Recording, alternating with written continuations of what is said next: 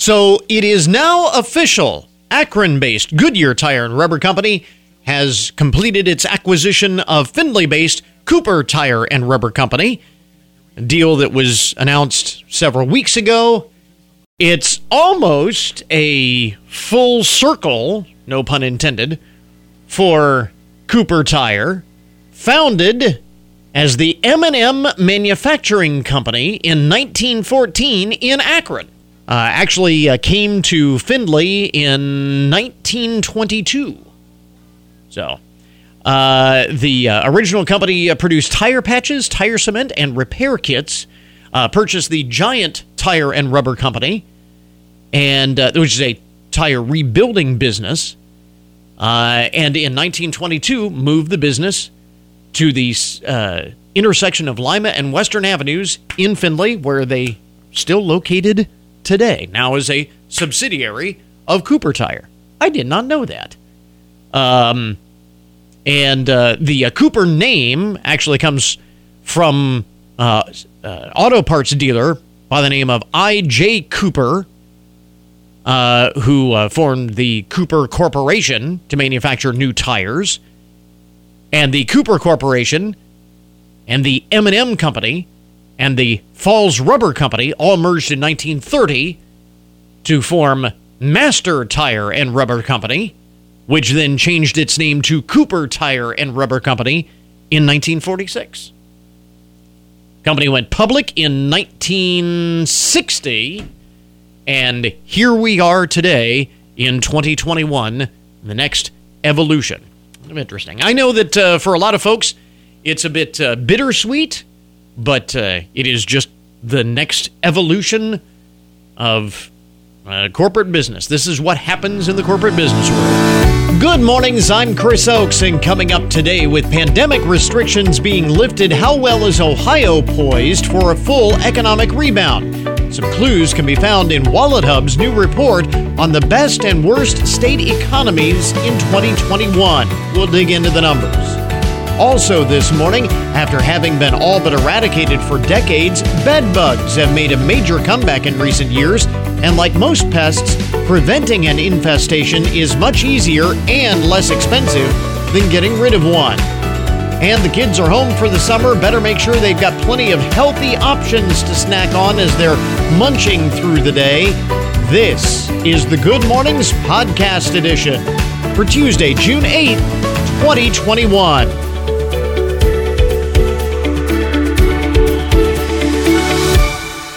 Today is Best Friends Day. You know that? So uh, give a call to your best friend day. And after your call, after you're done calling your best friend, call your doctor. It is Call Your Doctor Day today.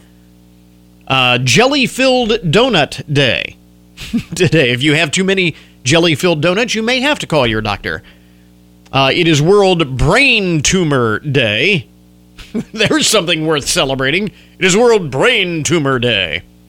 World Oceans Day, World Pet Memorial Day, and it is Oopsie Daisy Day.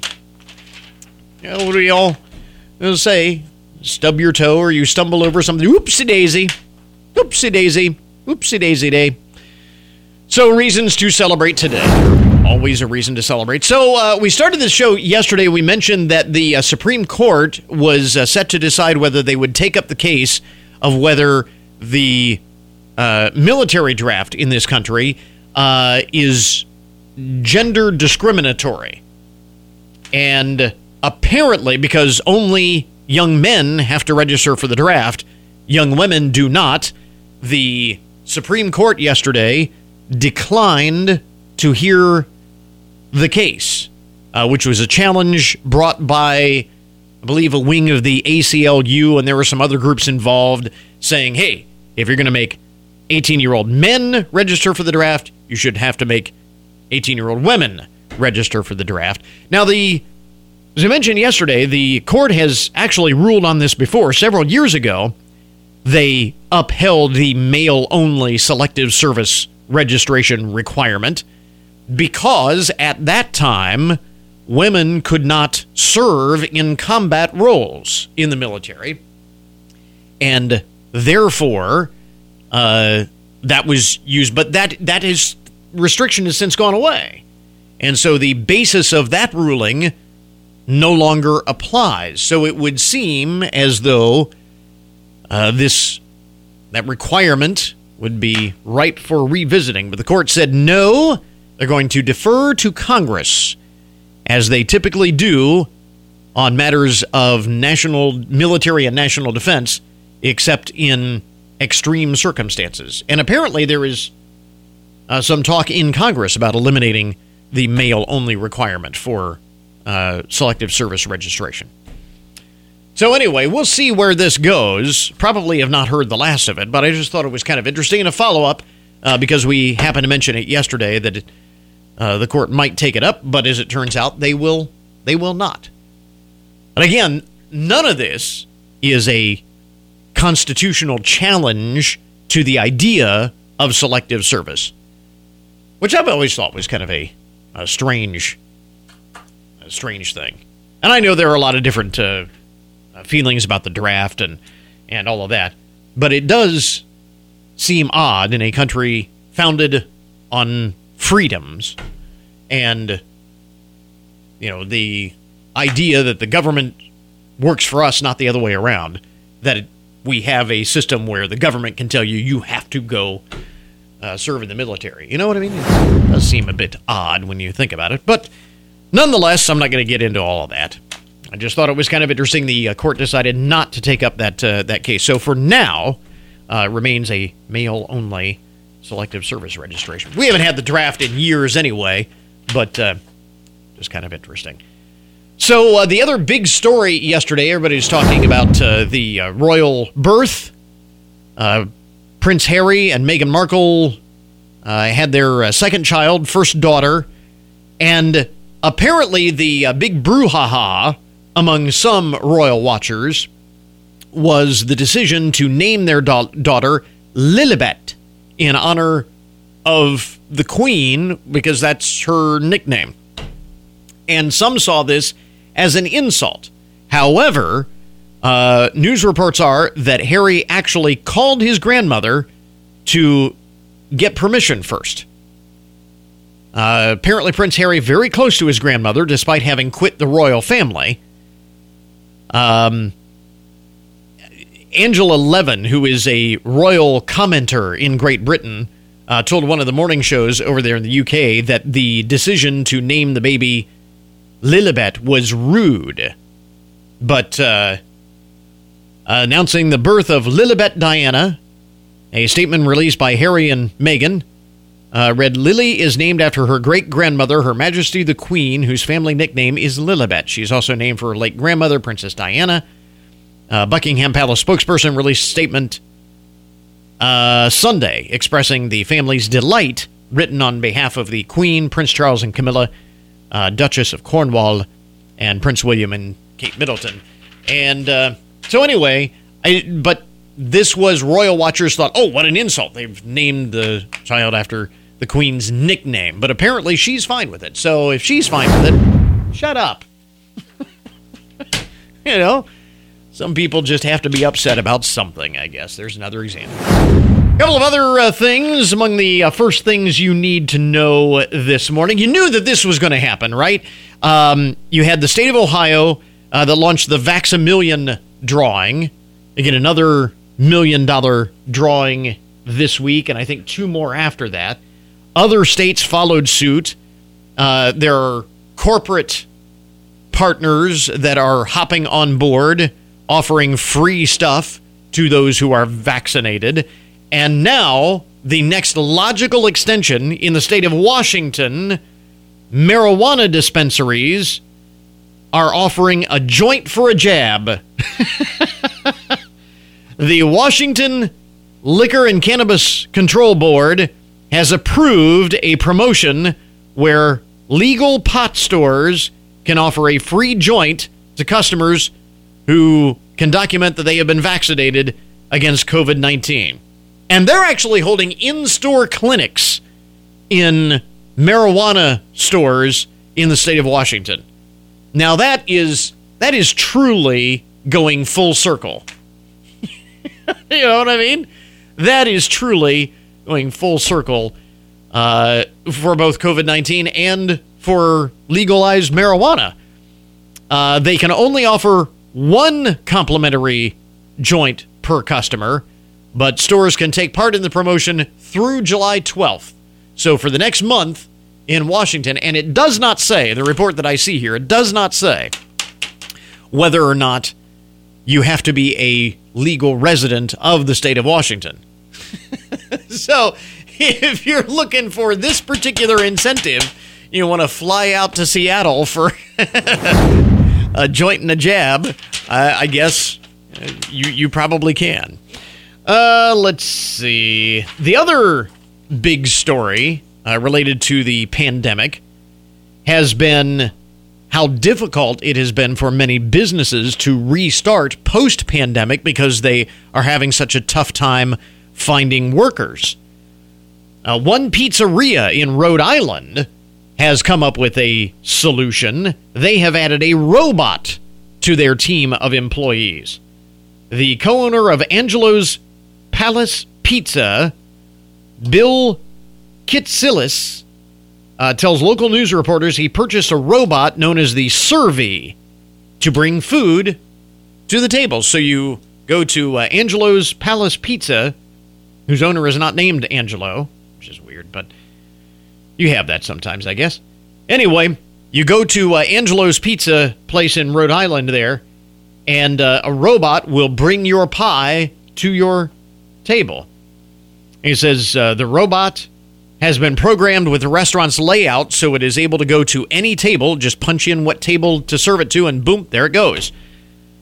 Um, he said having the robot will allow his servers, who aren't really servers anymore because they're not doing any serving, but it will allow the servers to spend more time with guests instead of running around delivering food. And it probably addresses the uh, issue of uh, not enough employees. And this is, again, just the next logical extension that started with those self ordering kiosks at certain restaurants. You go into that you don't talk to an order taker, you just, you know, touch the screen and uh, order it yourself. You got self checkout lines in grocery stores and all of that. Those entry level jobs going away. Um, and how about this?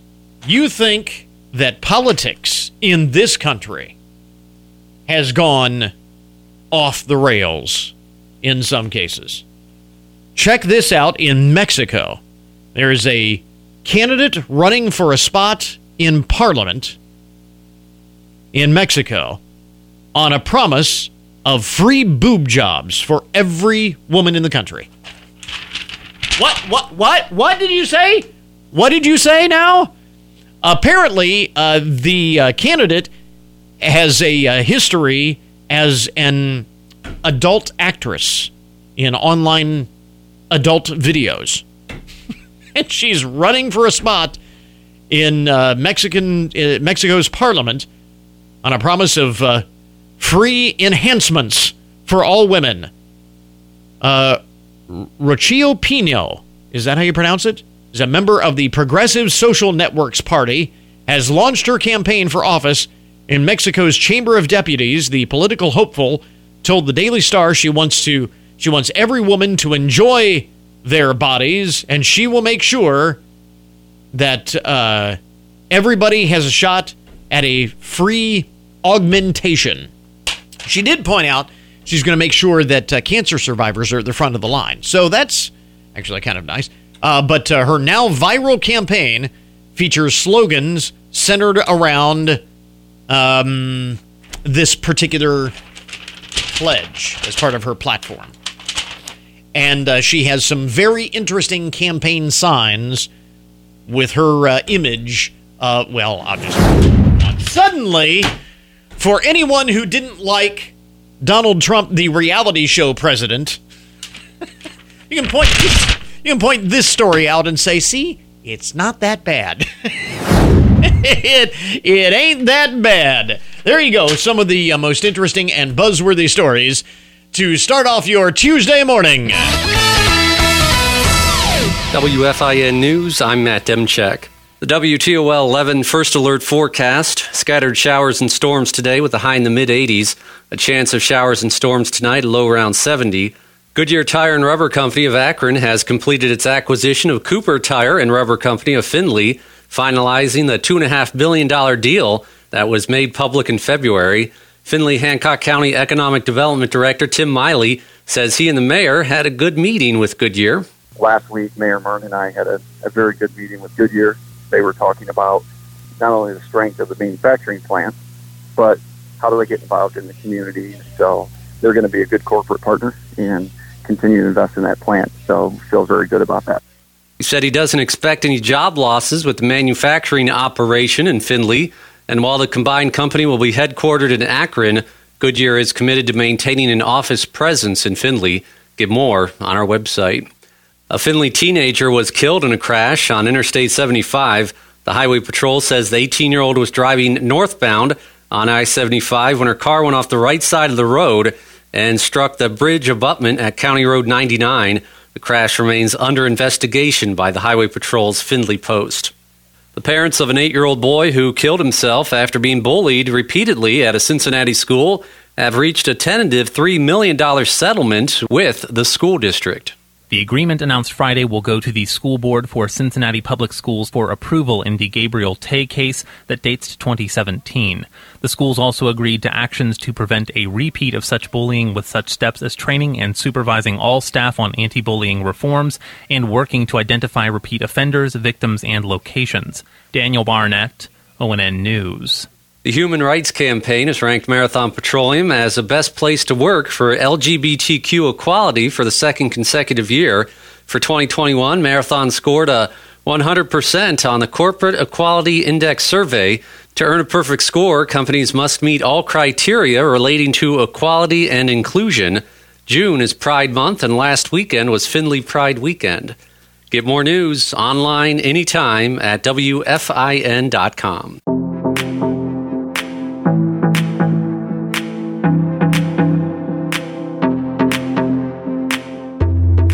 Well, with pandemic restrictions being eased as vaccination rates increase, we turn our attention to the post pandemic economic recovery. And not surprisingly, some states were harder hit than others, and some states are better poised for a recovery than others. WalletHub this week is out with its report on 2021's best and worst state economies. Jill Gonzalez of WalletHub is with us this morning. And by the way, a proud alum of the Ohio State University. So we want to make sure that we point that out. Jill, thanks very much for taking the time. We appreciate it. Of course. Go back. so uh, before we get into some of the numbers and, and where Ohio ranks on this list, talk about the methodology a bit. What criteria do you use to gauge each state each state's economy? Well, we looked at all 50 states in DC across 29 different indicators of economic performance and economic strength right now. So that data set ranges from things like GDP growth over the past year to startup activity to the share of jobs in high tech industries to really see uh, not only the economic health but also the economic activity going on and any innovation potential that there is from state to state. And and the reason I think it is important to point that out is that you are using empirical data here. It's not uh, injecting the kind of bias which can come from advocating a certain political agenda or promoting specific policies or legislation. These are verifiable, quantifiable numbers. Exactly. So this is a study. We use existing data. It's not a survey where kind of opinion can change things. So all of these are from places like the Bureau of Labor Statistics, uh, the Bureau of Economic Analysis, the Council for Community and Economic Research. So, all existing data points. And all uh, data points that we know speak to the health and the direction of an economy. So, according to your ranking, Utah is number one for the best state economy, Hawaii dead last on the list, which is, again, probably not surprising as uh, reliant as that economy is on tourism, which was all but non existent last year. Ohio is not in the top or bottom 10, but we are uh, closer to the bottom than the top. Why? Yeah, Ohio ranks 35th. So number one would obviously the best. Uh, 51 is last year. So 35th is closer to the bottom than to the top.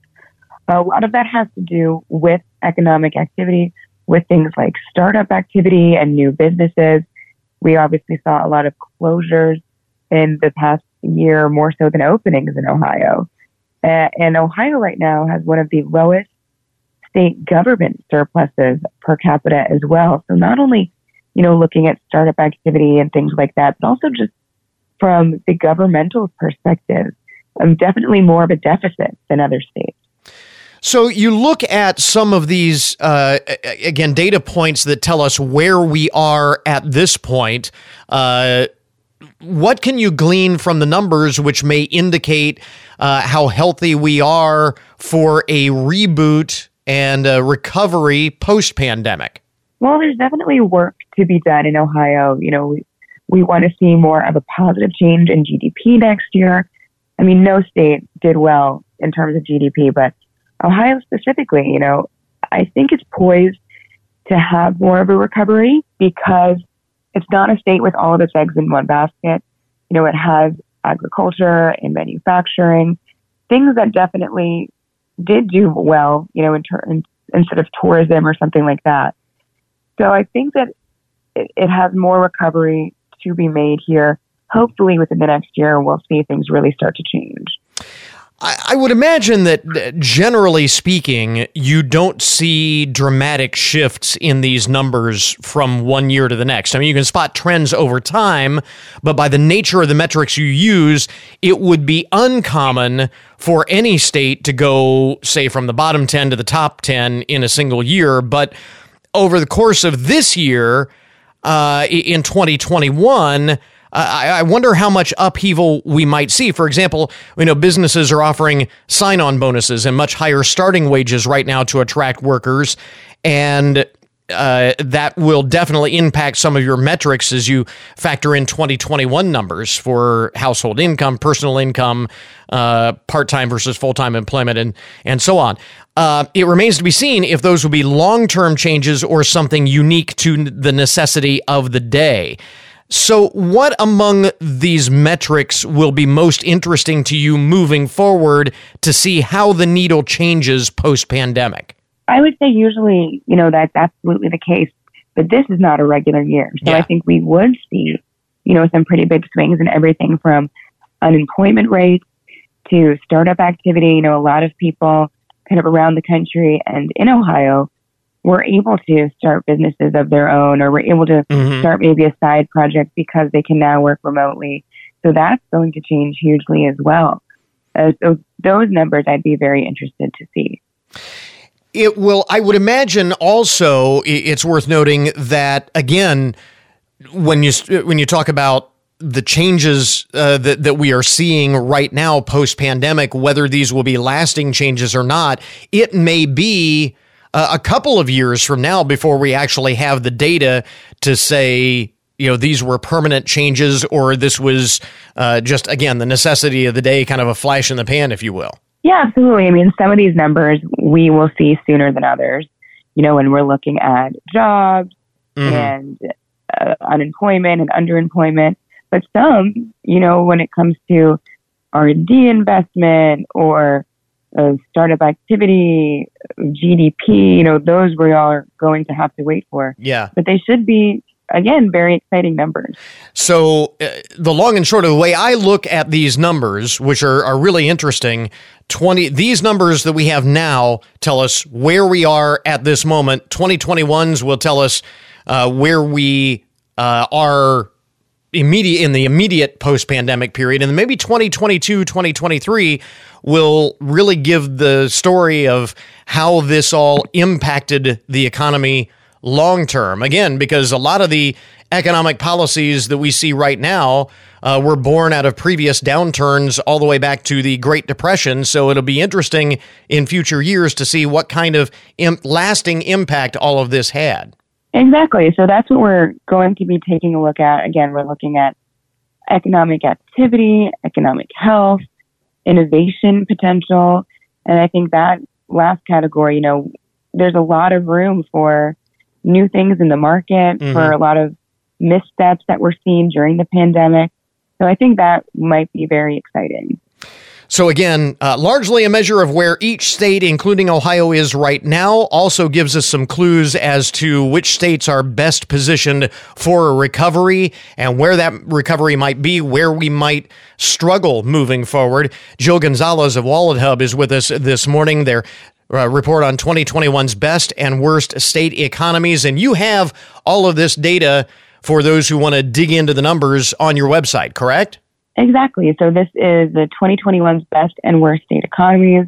It's all at wallethub.com. You can see exactly where Ohio ranks and neighboring states as well.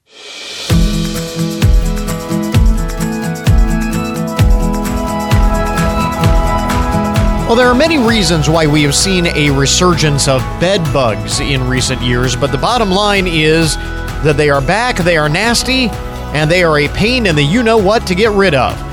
Back in November of 2019, experts at Allergy Technologies went on the attack against this pest, launching a strategic approach to bedbug control and prevention. Joseph Latino is the president of Allergy Technologies. And Joseph, how big of a problem are bedbugs in the U.S. in 2021?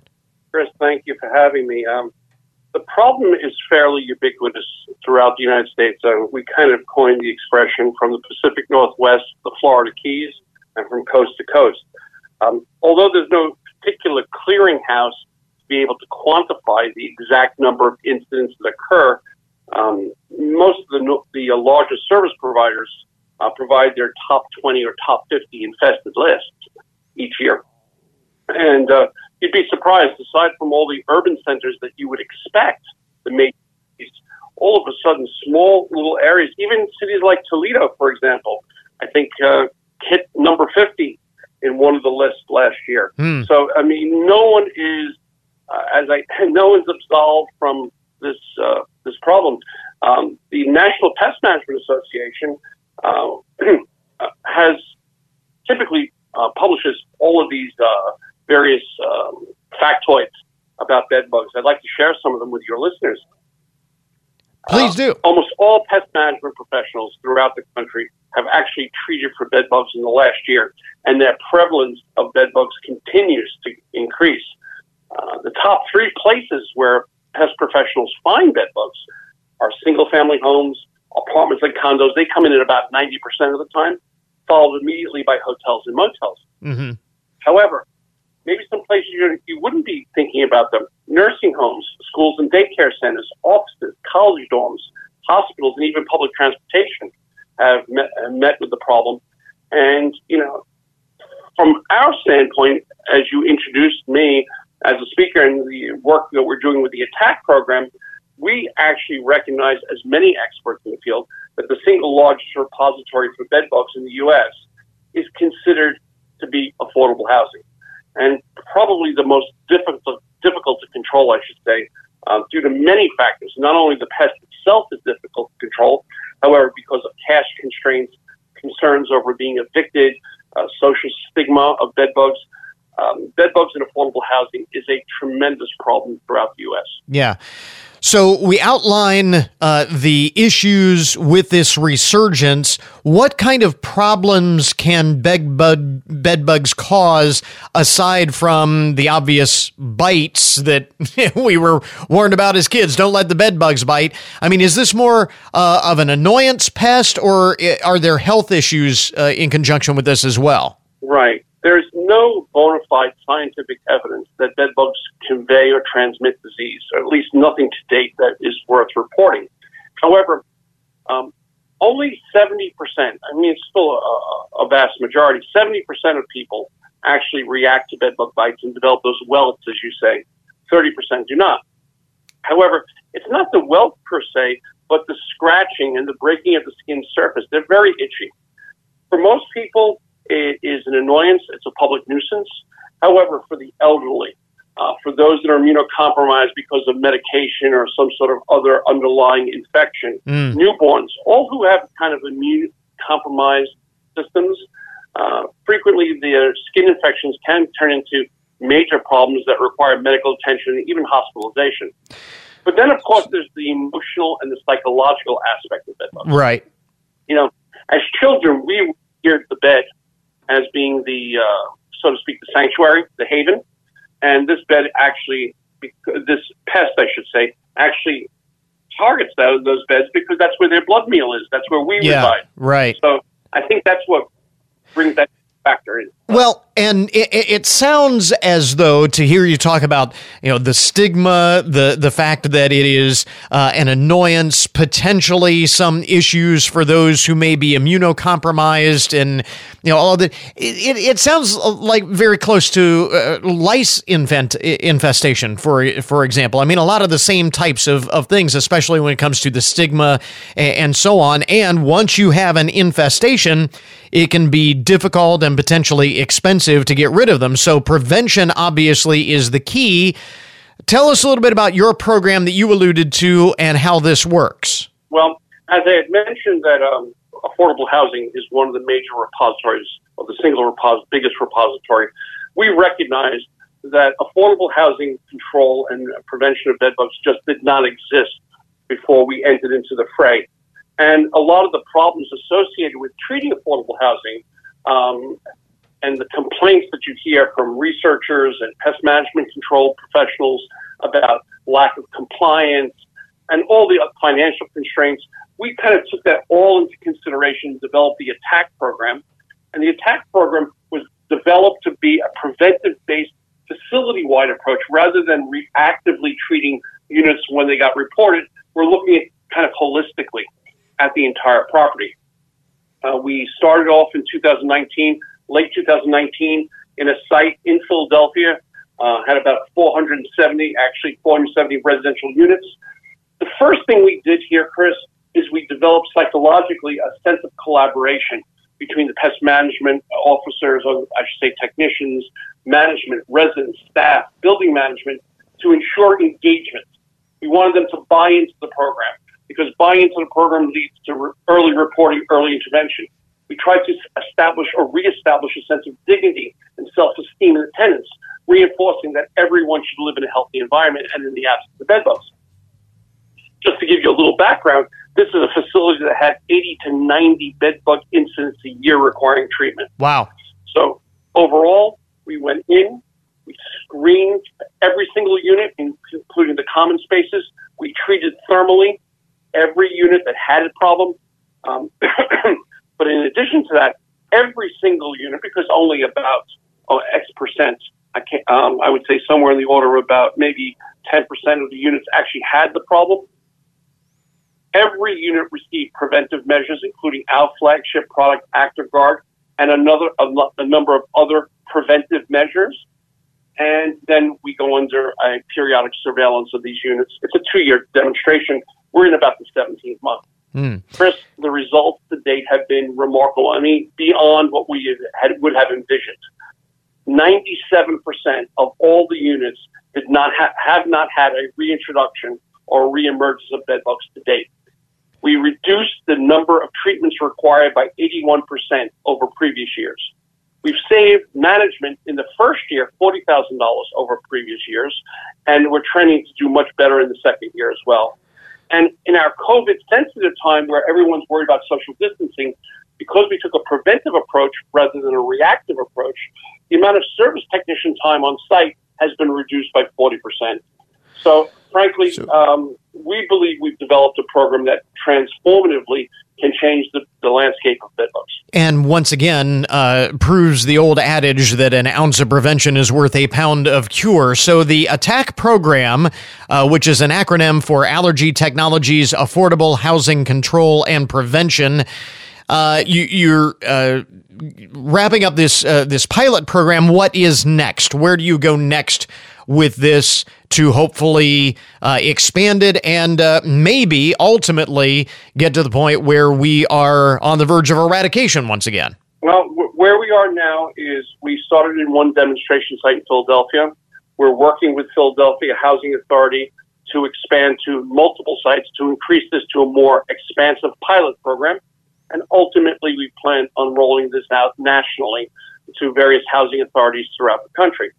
Um, but that's just ATAC from a bedbug perspective. Our ultimate goal is to look at all structural pests roaches, mice, house dust mites, as well as bedbugs, all which contribute to allergic triggers. We call it ATAC asthma. And we're in the developmental phase now of developing a program to really reduce the allergic triggers that these structural pests uh, generate and to improve the quality of life of residents. I mean, in terms of asthma, there's 25 to 30 million Americans that suffer from asthma, and about 50% of them are, are allergic in nature. Yeah. So this is a huge widespread problem.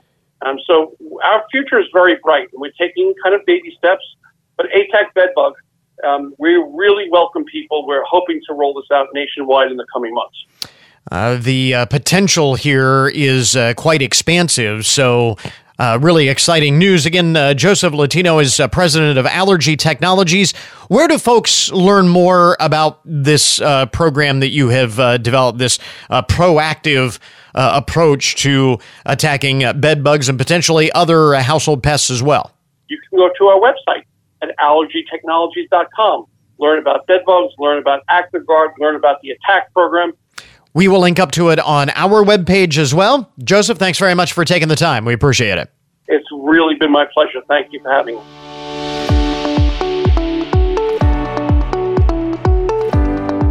Yesterday, uh, got some rain, real downpours. I don't know that we got the uh, thunderstorms. Um, I didn't hear any thunder. Of course, I spent most of the day inside in the air conditioning because it was so uh, warm and humid, muggy. As even after the rain came through and it cooled off, it was really muggy, so it felt warmer than it is. That uh, type of weather can continue uh, all week long.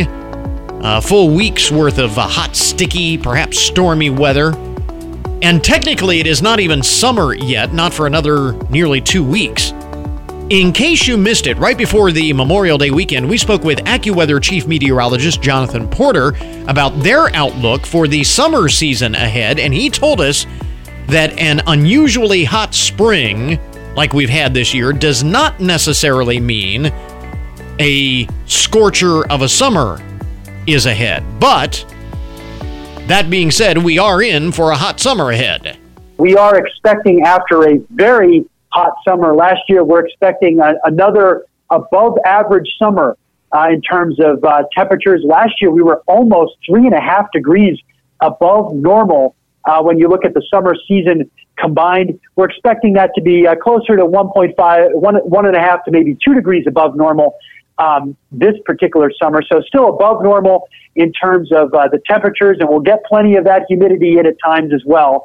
So uh, there won't be any escaping of that um, as is very typical uh, for the summer season. The other thing is, it does look like uh, we'll be pretty active uh, with showers and thunderstorms. with a pretty active storm track across the Great Lakes up into the northeastern United States. So that's going to bring the opportunity for uh, showers and thunderstorms uh, quite frequently over the upcoming summer, uh, above average rainfall for the uh, for the summer season. What about the trends for the rest of the country? I mean, people are obviously going to be traveling during the upcoming weeks and months. Are there some regions where the expectations are particularly noteworthy? Y- yes, uh, that, that's a great point, Chris. And uh, you know, traveling and obviously, and maybe also have fr- uh, f- friends and family in other parts of the country. Two things to highlight. First, will be the hurricane season. After a record number of 30 named storms in the Atlantic Ocean um, last year, and unfortunately 12 direct U.S. impacts. We're expecting another very active hurricane season this year. Not going to be likely as active. That's hard to beat. It was a record, as I mentioned. We're expecting 16 to 20 named storms in the Atlantic Basin this uh, this year, which is above normal. Seven to 10 of them can become hurricanes, and maybe three to five direct U.S. impacts. So along the coast, all the way from Maine to Texas, and into the interior. We're letting folks know to be prepared if a hurricane threat emerges this particular year. It's really important to be prepared in those places. And in the West, it's a whole other problem. There, wildfires were a huge issue last year, and we're expecting again an early, a prolonged, and a high impact wildfire season because the drought has continued to develop and intensify across much of the West. 81% of the western U.S. is in drought condition right now. Wow. That's not good news wow. heading into the heart of wildfire season. Yeah. Uh, obviously, the key to avoiding weather issues, uh, both at home and when you're traveling, is preparedness. What should we be thinking about in terms of planning ahead with respect to the issues that weather can cause? What we find is a little bit of preparation goes a long way. So we're here at AccuWeather to help people enhance their safety, um, live better lives, uh, stay healthy and stay safe while still enjoying all of those wonderful outdoor activities that summer is known for. So here's a couple of tips on how we can help on our AccuWeather.com website and also our AccuWeather mobile apps. First is our minute by minute uh, weather forecasts, which uh, are excellent because they're right down to your specific street address. We let you know minute by minute for the next four hours when we expect rain to start and stop. So think of how handy that is if you're going to go out for a bike ride or you're going to uh, um, you know, think about getting a soccer game in before uh, rain arrives, things of that nature. Such a handy tool that we hear from so many of our users that they absolutely love. Another thing that's a great tip is to turn on push notifications in the AccuWeather mobile apps. That allows us to send you immediately severe weather warnings if they're issued for your community. It can save your life. We've had people many times tell us that they received a tornado warning, a warning of intense winds, and many other things, flash flood warning, for example, through our app and were able to take action to keep themselves and their family safe. We love to hear those kinds of stories. And then, of course, uh, the AccuWeather RealFeel temperature, that is important, especially with the heat and humidity of the summer. We let you know what's the real, what, what does it really feel outside when we combine the temperature, the humidity, the wind, the sun intensity, all those different factors. We let you know what it feels like in the sun and in the shade. And uh, those are all available on all of our AccuWeather uh, websites, mobile apps, and on the AccuWeather television network as well. Our conversation with uh, AccuWeather Senior Vice President Chief Meteorologist Jonathan Porter, looking at the outlook for summer season uh, weather-wise uh, here and around the country. Our full conversation with uh, John at the uh, Good Mornings podcast edition. Uh, you go back to uh, what was it, the Friday before Memorial Day. Uh, check out the Good Mornings podcast edition wherever you get your podcasts. We interrupt this program to bring you a broken news alert. Today's update of the odd and unusual side of the news brought to you as a public service, more or less, of Hancock County Veterans Services. If you are a longtime listener to this program, you know that the broken news capital of the world is the Sunshine State of Florida. And from Ocala, uh, Florida, this morning, uh, officers responded to two restaurants, uh, the Moho Grill and a local Outback Steakhouse, after reports that 53 year old Tina Kindred was acting out of control. Reports stated that Ms. Kindred was topless and banging on tables and windows at the Moho Grill first. She also reportedly flipped over a few tables and was last seen trying to get into a customer's car in the parking lot. She was found driving recklessly in the parking lot.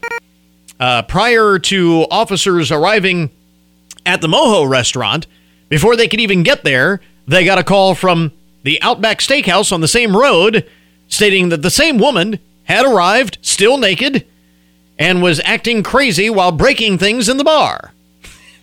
when officers finally caught up with her, they tried to calm her down and she started chucking bottles of liquor at them.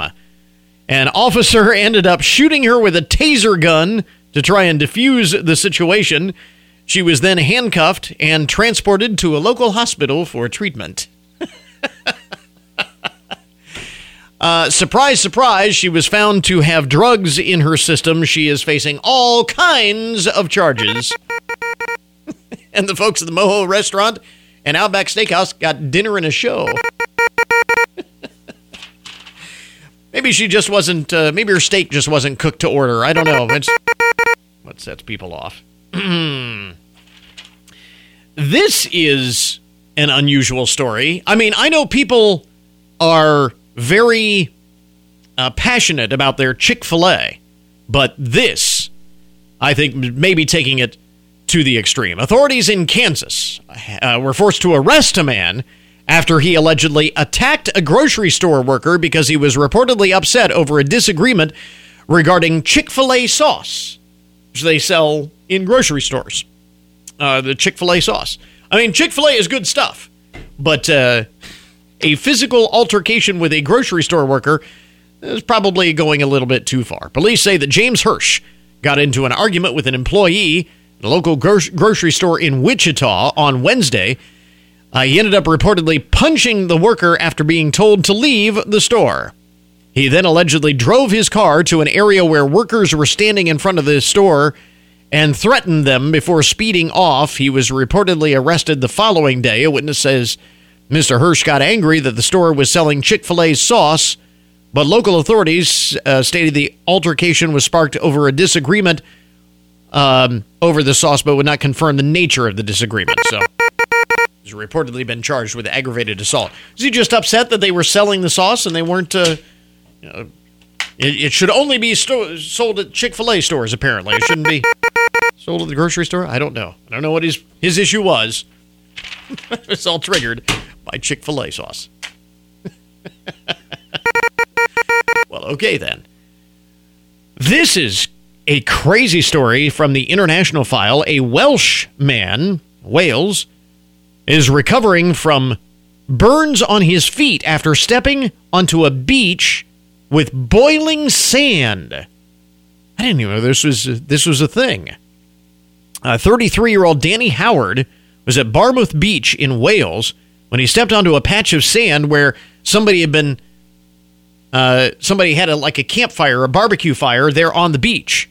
Despite it being an hour since the coals were doused, the superheated sand still managed to melt the skin off the bottom of his foot. He was alone at the time, so he had to drive himself to the hospital using only his toes on the on the pedals. He was treated for the burns which seared through two layers of skin. He will have some time to recover at home for 6 to 12 weeks while attending weekly appointments to, to the burn unit. Recover. You're going to recover, but whoa, man. Burning, boiling sand. That's, be careful where you walk on the beach. Is the moral of that story. Uh, let's see here. Sometimes there is a downside to winning the lottery. 59 year old Michigan man tells lottery officials that he bought a winning millions scratch off ticket at a local Speedway service station in Fenton, Michigan. And he was scratching the ticket while filling his car. Was fueling up, scratches the ticket, discovered he had won a million dollar prize. He said he was so excited, he forgot he was filling up the car and drove away with the gas pump still in his car, the nozzle and the hose still in his car. I can understand that. I really can forgive uh, forgive him for uh, for making that mistake. If uh, somebody told me that I had just won a million dollars, I might do that too. He said his plan is to use his winnings to buy a new house and a new car and take a vacation, and he probably has to fix the gas pump as well. I'm guessing that's going to be where some of that money goes. And finally, in the broken news this morning, it is no secret that parking in a big city can be expensive, but this is ridiculous. In Hong Kong, a parking space in uh, located at the luxury Mount Nicholson residential project in one of the city's most affluent neighborhoods just got sold. So this is one of those cities where you actually buy a reserved parking space and in this case right outside of you know this person's apartment building.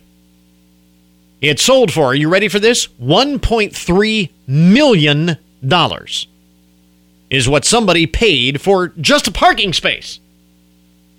I mean, that's that's like 10 times more than my home. But uh and that's just for the parking space.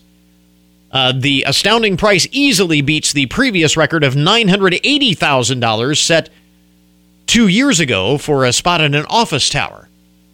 That is crazy. Million three for a parking space. What kind of car do you park in a space like that? I mean, I'm guessing it's probably not a an old beat up Datsun or something. You know what I mean? This must be a pretty nice car. There you go. That is today's broken news. This update on the odd and unusual side of the news brought to you as a public service, more or less, of Hancock County Veteran Services. We now return you to your regularly scheduled programming. Take WFIN wherever you go with our updated mobile apps for iPhone and Android. And now you can listen to us on your Alexa device. Get the app at WFIN.com or in the App Store or Google Play. Plus, enable Alexa by searching for WFIN under skills, and you'll soon be saying, Alexa, play 1330 WFIN. And the best part is the apps and skills are absolutely free free. On the air at 1330 WFIN and 95.5 FM. Online at WFIN.com and on your smartphone, tablet, and Alexa devices. Time now for your daily download the numbers behind the news and the statistics that shape our lives. Do you know the washing machine was patented on this date in 1824? And the folks, folks at Whirlpool recently commissioned a survey of 2,000 parents in the U.S. with children between the ages of 3 and 18, and they found that the average home goes through 2,184 pounds of laundry every year. So when you say, man, it seems like I do a ton of laundry, you do, in fact, do a ton of laundry and then some. 2,184 pounds of laundry every year in the average home. That is, it says here, the weight of an adult black rhinoceros. Literally a ton of laundry. Not a big surprise. Kids are a large part of the reason why the average child, the survey found, goes through three outfits on a typical day. Three. Seven in ten parents, 71%, feel like they witness a daily fashion show as their child changes their clothes so often. uh, the uh, study also, and again, this is uh, 2,000 parents in the U.S. with kids between the ages of 3 and 18, uh, also asked about home messes in general and revealed, the survey revealed that kids are so energetic and active and are so messy that the average bedroom, the average child's bedroom, only stays clutter free for 17 minutes. That's it. 17 minutes. And I would think, uh, based on my childhood and my experience as a parent, which fortunately my kids are older than that now, they're responsible for their own laundry. But uh, 17 minutes is generous. I don't know about the three outfits a day. I, I don't remember that Mike is. Maybe they did, and I just didn't notice. I was oblivious to this. But three outfits a day. That is that is quite a number there. But uh, the average kid's bedroom only stays clutter free for 17 minutes, and that's uh, that's being generous.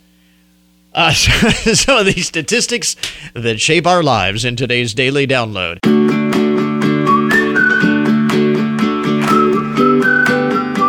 Well, perhaps the word of the year in 2020, and so far in 2021 for that matter, has been binging. And what have we been doing while we, we have been binge watching Netflix and binging out on family game night and everything else? We are binge snacking, and it's understandable, really. Stressful times call for comfort food, but not all snacks are created equal. And joining us with advice on how to snack better is Bonnie Taub Dix, registered dietitian, author of Read It Before You Eat It, taking you from label to table. And Bonnie, we have seen a change in the snacking habits of Americans uh, during this pandemic. We have, we have. We seem to be snacking more, but snacking has also taken on a different meaning where it is even going beyond comfort. It has a lot to do with connection, with everybody joining in at the table um, but you know, this is also a time where snacking really needs to look beyond delicious. Even though we do love delicious snacks, we also have to look for snacks that are nutritious and good for us. Yeah, you, you talk about it. You reference uh, that the that the best snacks are are multitaskers, uh, and as we said, not all snacks are created equal. So, what do we look for when picking stuff to snack on? Well, you know, what I mean by multitasker is a snack that does a lot of different things at once. And I'll give you a perfect example. Whole natural almonds provide a whopping six grams of plant protein, three grams of fiber, vitamin E, and a good source of magnesium. And you know, it's not just the foods that we eat, but it's also beverages that we drink that we want to look for benefits from. So almond milk has 50% more calcium than dairy milk. And that's an excellent source of calcium and vitamin E and vitamin D and a good source of vitamin A. And you know, something else that I have found, I don't know about you, but um, the family structure has changed quite a bit during the pandemic, and some family members are coming home that weren't here before. So we have to look for all different types of diets, like vegetarian diets, gluten free diets, lactose free, sugar free. So there's so many other things that we have to consider. And a good point is that we need to think about these things as we are making out our grocery list, as we are walking up and down the aisles of the grocery, or we're ordering online, because whatever it is that we have handy is what we're going to snack on. So uh, we need to think about this uh, in, in more than just the moment. Exactly. And you know, just imagine that if we swapped out a few sugary snacks that we would otherwise choose and instead swap in almonds, that could really have a big impact on our overall state of health because, you know, not every snack obviously provides health benefits, but almonds actually may promote heart health and stabilize your blood sugar levels. And it could also help you manage your weight because it's so filling.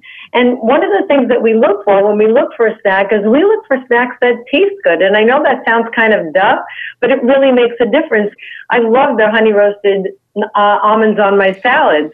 So I think that when you have this versatility in your house, um, there's a tendency to really just enjoy it without having to overdo it or binge, as you mentioned. There is, I think, a, a misperception, and I want to uh, ask you: Is this a misperception that the uh, some of the varieties are less healthy or a a uh, lesser uh, less good choice than just your your basics?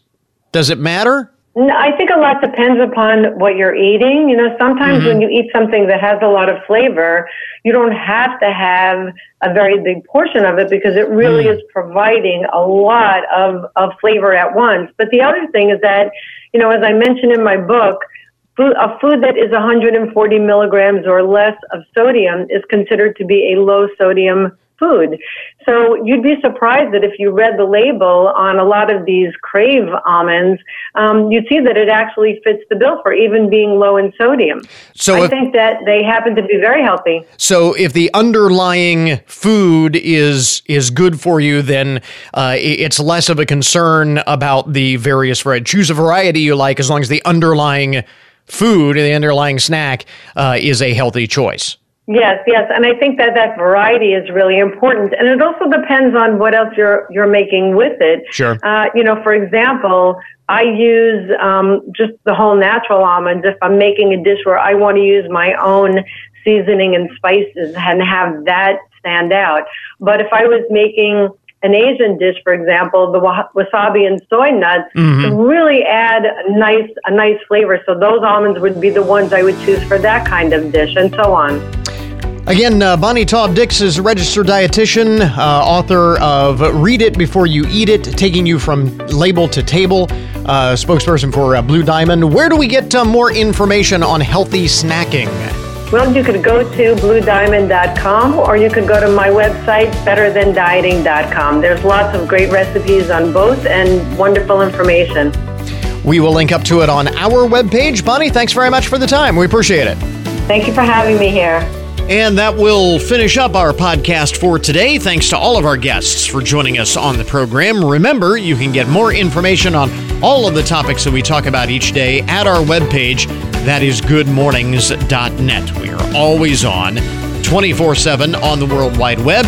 You can also connect with us on social media. Shoot us an email with anything you'd like to share directly. Sign up for our daily email newsletter. Again, goodmornings.net for all of that and more.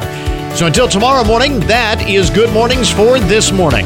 Now that you've had a good morning, go on out and make it a good day. Catch you back here tomorrow.